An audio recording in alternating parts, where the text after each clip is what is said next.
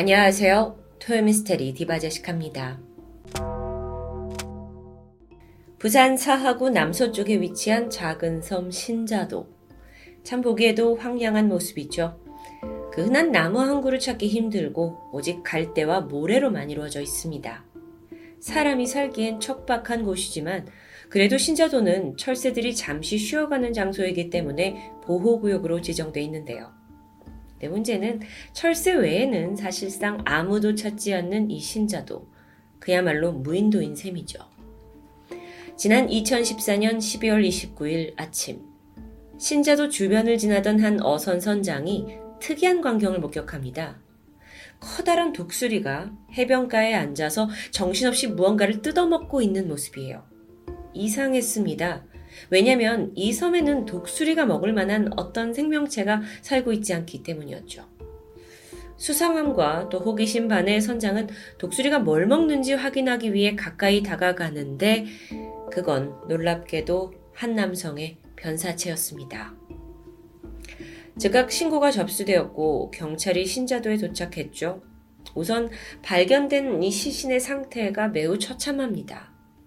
바닥에 엎어진 채 이미 백고라가 상당 부분 진행되었어요. 그렇다면 꽤 오랫동안 여기에 방치된 것으로 보이죠. 그런데 특이한 점이 있었습니다.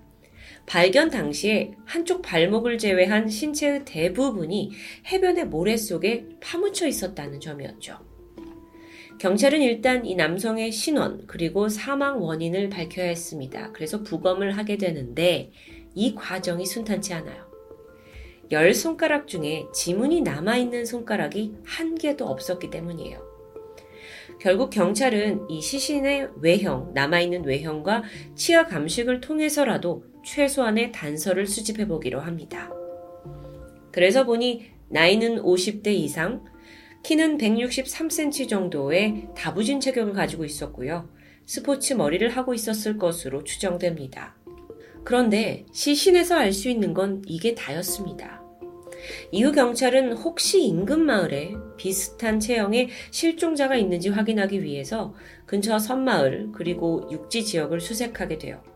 그리고 천만다행으로 제보 하나가 며칠 후에 들어옵니다.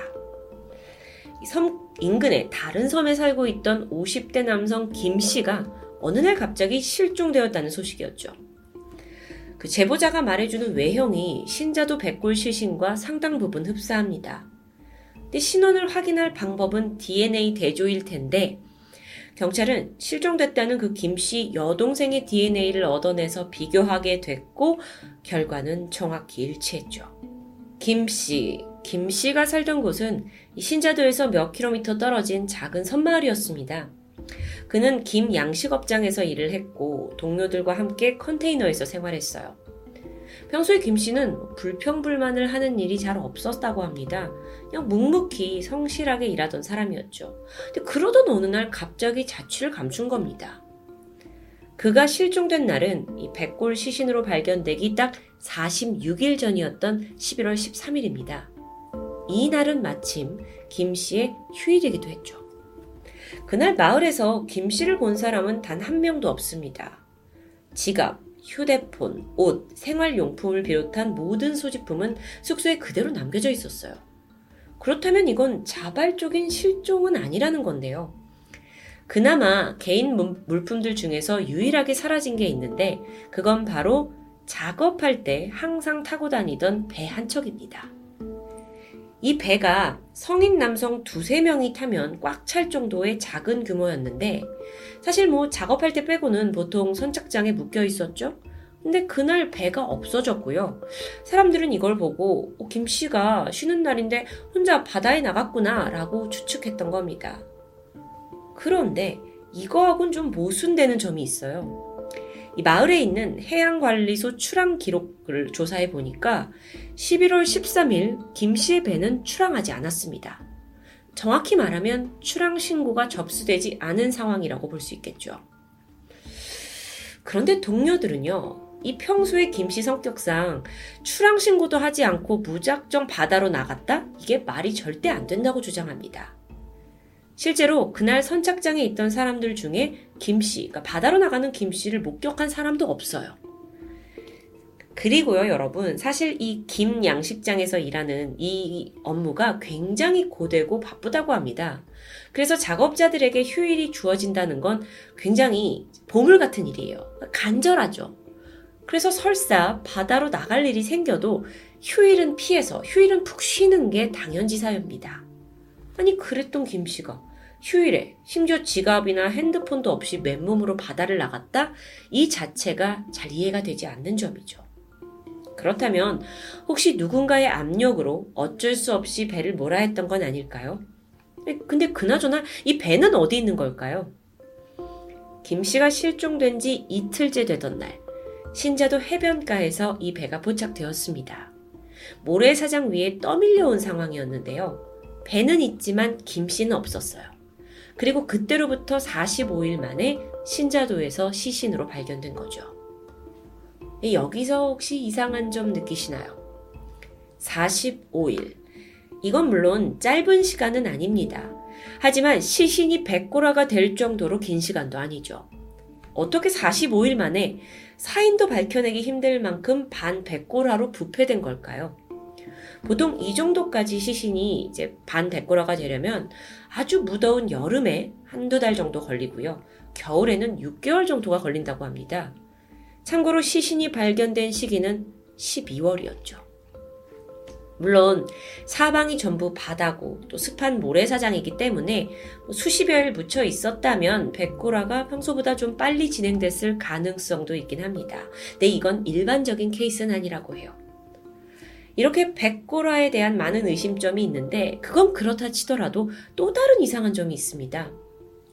모래 속에서 시신을 딱 파냈는데 그 모습이 기이했어요. 실제로 옷은 전혀 입고 있지 않았고요. 붉은색 속옷만 걸친 상태입니다. 김 씨가 실종되었을 때가 십일월 중순. 꽤 추운 날이죠.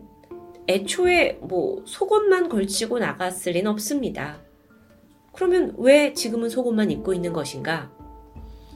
자, 이 부분에 대해서 지금까지의 단서를 기반으로 가장 유력한 가설을 말해보자면, 김 씨가 바다에 나갔는데 어떤 사고로 바다에 빠졌고 숨이 끊어진 채 이리저리 휩쓸리다가 옷이 벗겨져서 해안가로 떠밀려 왔을 가능성이 있습니다. 앞뒤가 들어맞는 듯 하죠. 하지만 전문가들에 따르면 물살에 옷이 벗겨질 확률은 극히 낮다고 말합니다.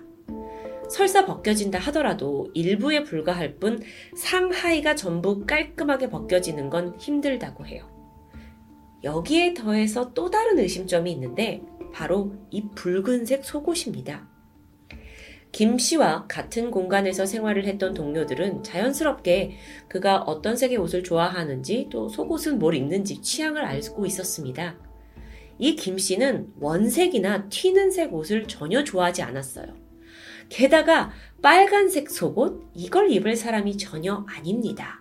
평소 빨랫감에서도 빨간색은 고사하고 뭐 화려한 색감을 본 적이 없었다고 말하는데요.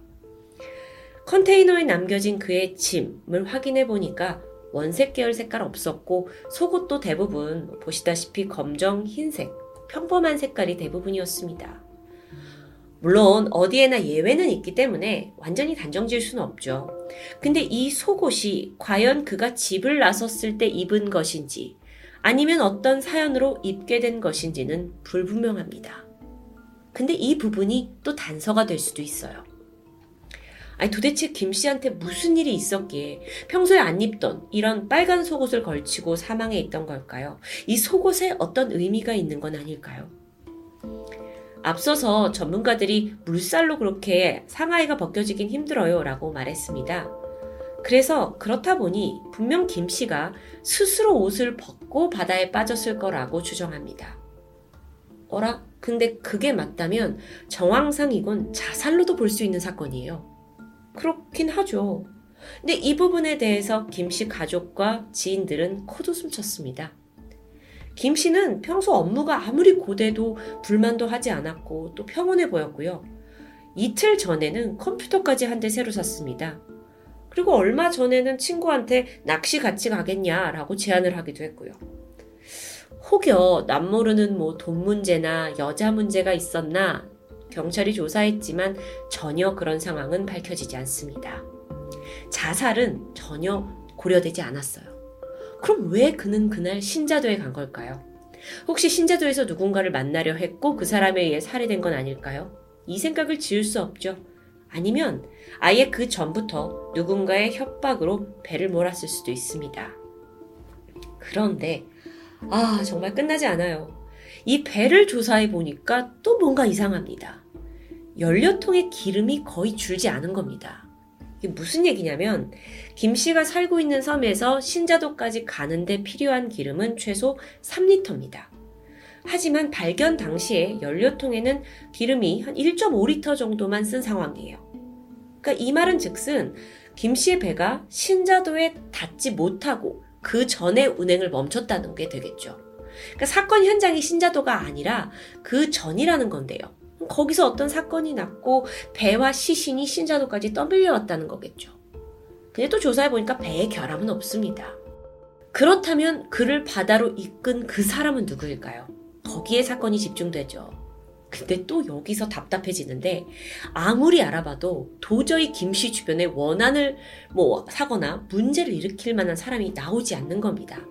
워낙에 조용하고 눈에 띄지 않는 사람이었어요.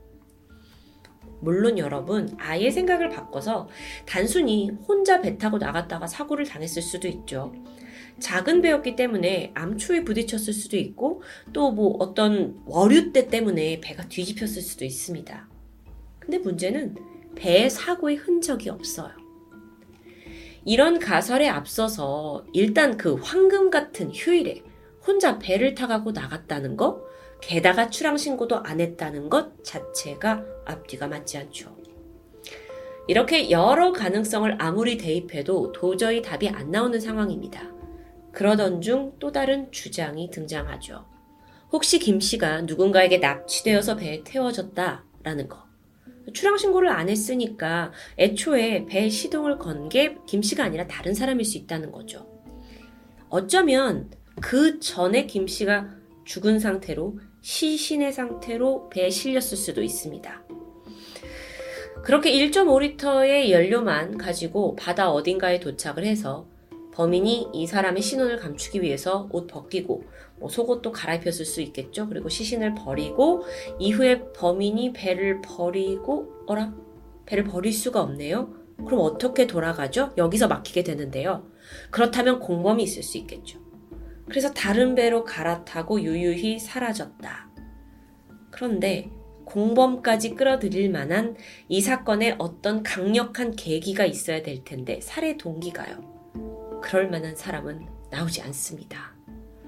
하, 이 사건 정말 돌고 돌아서 막 여러 가지 상황을 대입해봐도 결국 다시 원점으로 돌아오는 아주 답답한 느낌이에요. 황량한 무인도로 알려진 이 신자도에서 발생한 백골 시신 사건. 신원, 그건 쉽게 밝혀냈지만 그 외에는 어떤 것도 밝혀내지 못했던 제대로 된 용의자도 추려낼 수 없었던 말 그대로 절망적인 사건입니다. 김 씨의 유족들은 아직도 가족의 죽음을 받아들이지 못하고 있습니다. 하지만 사건의 진실을 알고 있는 건 이젠 죽은 김 씨, 그리고 그날 김 씨와 함께 사라졌던 배뿐이겠죠. 너무도 미스테리한 신자도 백골 시신 의문 사건. 지금까지 토요미스테리 디바제시카였습니다.